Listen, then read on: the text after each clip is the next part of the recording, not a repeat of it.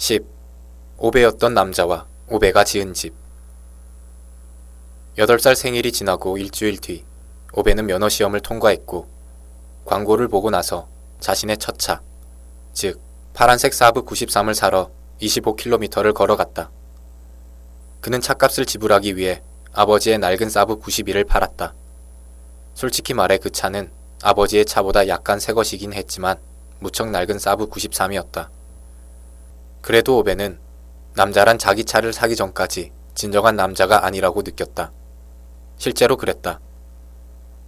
나라의 변화가 일어나던 시절이었다. 사람들은 이사를 하고 새로운 직업을 찾고 TV를 샀으며 신문은 중산층에 대해 이야기하기 시작했다. 오베는 이 중산층이라는 게 뭔지 잘 몰랐지만 자기가 거기에 속하지 않는다는 건 잘 알았다.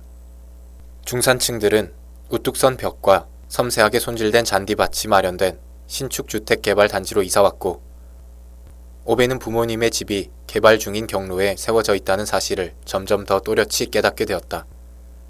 이 중산층이라고 불리는 사람들이 좋아하지 않는 게 있다면 그건 개발 경로를 가로막고 서 있는 모든 것이었다. 오베는 시의회로부터 시 경계선 재획정이라는 제목이 붙은 문서를 여러 번 통보받았다.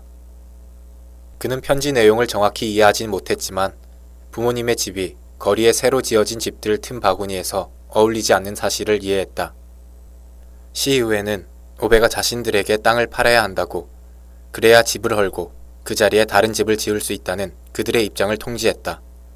오베는 무엇 때문에 자기가 그걸 거절했는지 확실히 몰랐다. 시의회가 보낸 문서의 말투가 마음에 안 들어서였을 수도 있다. 혹은 그 집이 자기가 가족에게서 물려받은 전부라서 그랬는지도 모른다. 사정이야 어쨌든 간에 그는 그날 저녁 자기 차를 정원에 주차시켰고 몇 시간 동안 운전석에 앉아 집을 응시했다.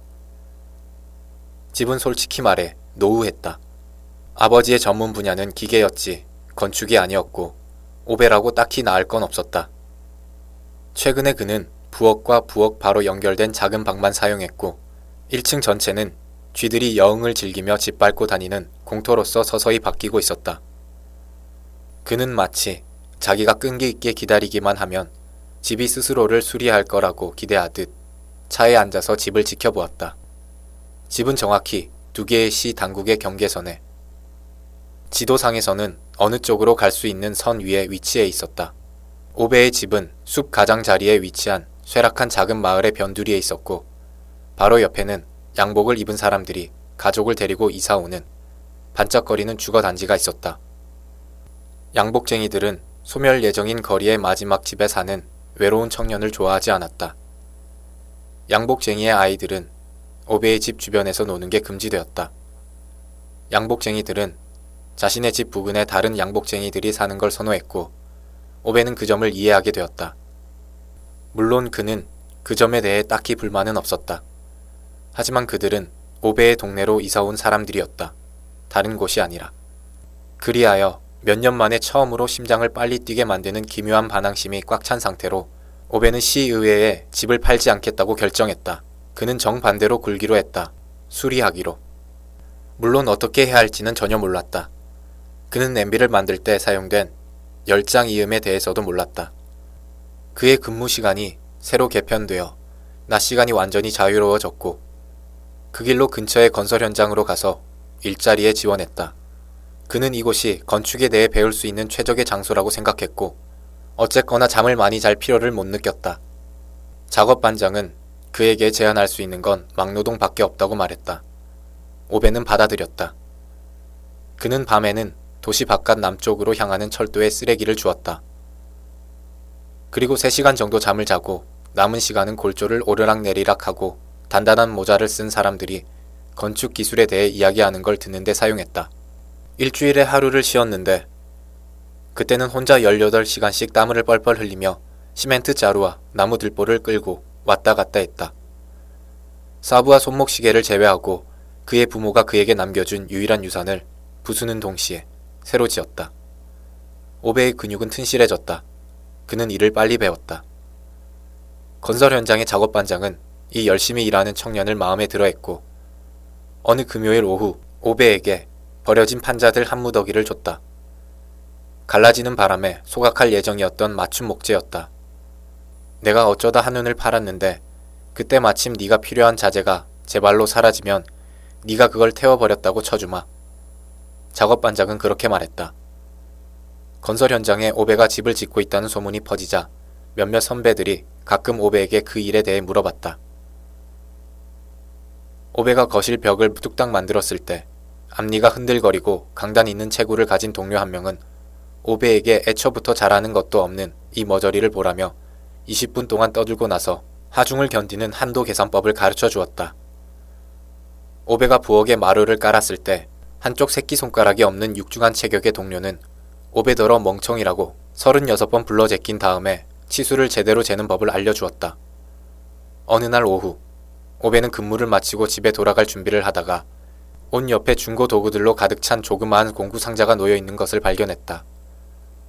상자에는 간단한 문구가 적힌 쪽지가 달려 있었다. 애송이에게. 집이 천천히 모양을 갖췄다. 하나하나 나사가 박히고 차례차례 바닥재가 깔렸다. 물론 아무도 그 모습을 보지 못했지만 다른 사람들이 꼭 볼 필요는 없었다. 작업이 잘 된 것만으로도 충분한 보상이었다. 오베의 아버지가 늘 그렇게 말했듯. 그는 이웃들과 할 수 있는 한 거리를 뒀다. 그는 그들이 자길 좋아하지 않는다는 걸 알았고 그들에게 책 잡힐 구실을 더 줘야 할 이유도 알지 못했다. 예외가 있다면 바로 옆집에 사는 노인과 그의 아내가 유일했다. 노인은 동네 전체에서 넥타이를 매지 않는 유일한 사람이었다.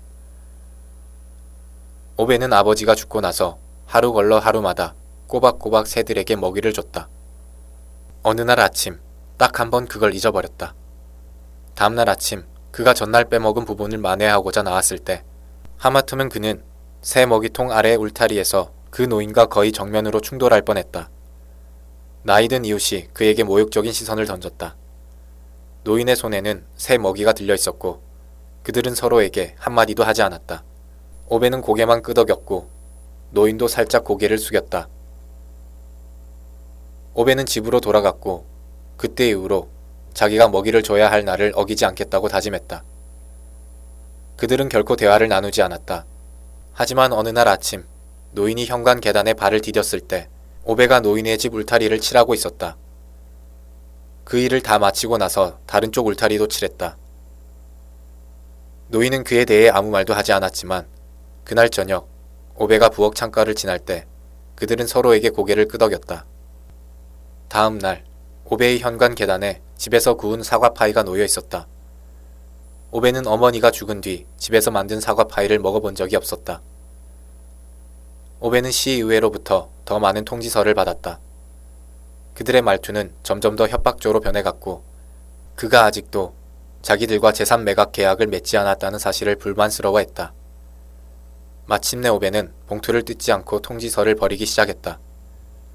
만약 그들이 아버지의 집을 원한다면 여기 와서 뺏을 수 있을 것이다. 톰이 아주 오래전 그에게 지갑을 빼앗으려 했던 것과 똑같은 방식으로. 며칠 뒤 아침, 오베는 이웃집 옆을 지나다가 노인이 조그마한 소년과 함께 새에게 먹이를 주는 모습을 봤다. 노인의 손자구나. 오베는 알아차렸다. 그는 침실 창문으로 몰래 그들을 지켜보았다. 노인과 소녀는 낮은 목소리로 마치 뭔가 대단한 비밀을 공유하고 있는 사람들처럼 이야기를 나눴다.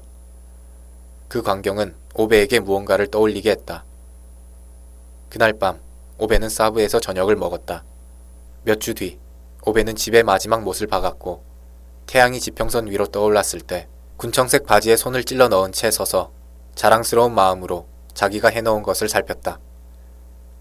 그는 자기가 주택을 좋아한다는 사실을 발견했다.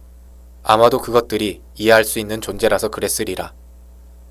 주택은 개선할 수 있었고 종이에 그릴 수 있었다. 방수 처리를 해놓으면 물이 새지 않았고 튼튼하게 지어놓으면 무너지지 않았다.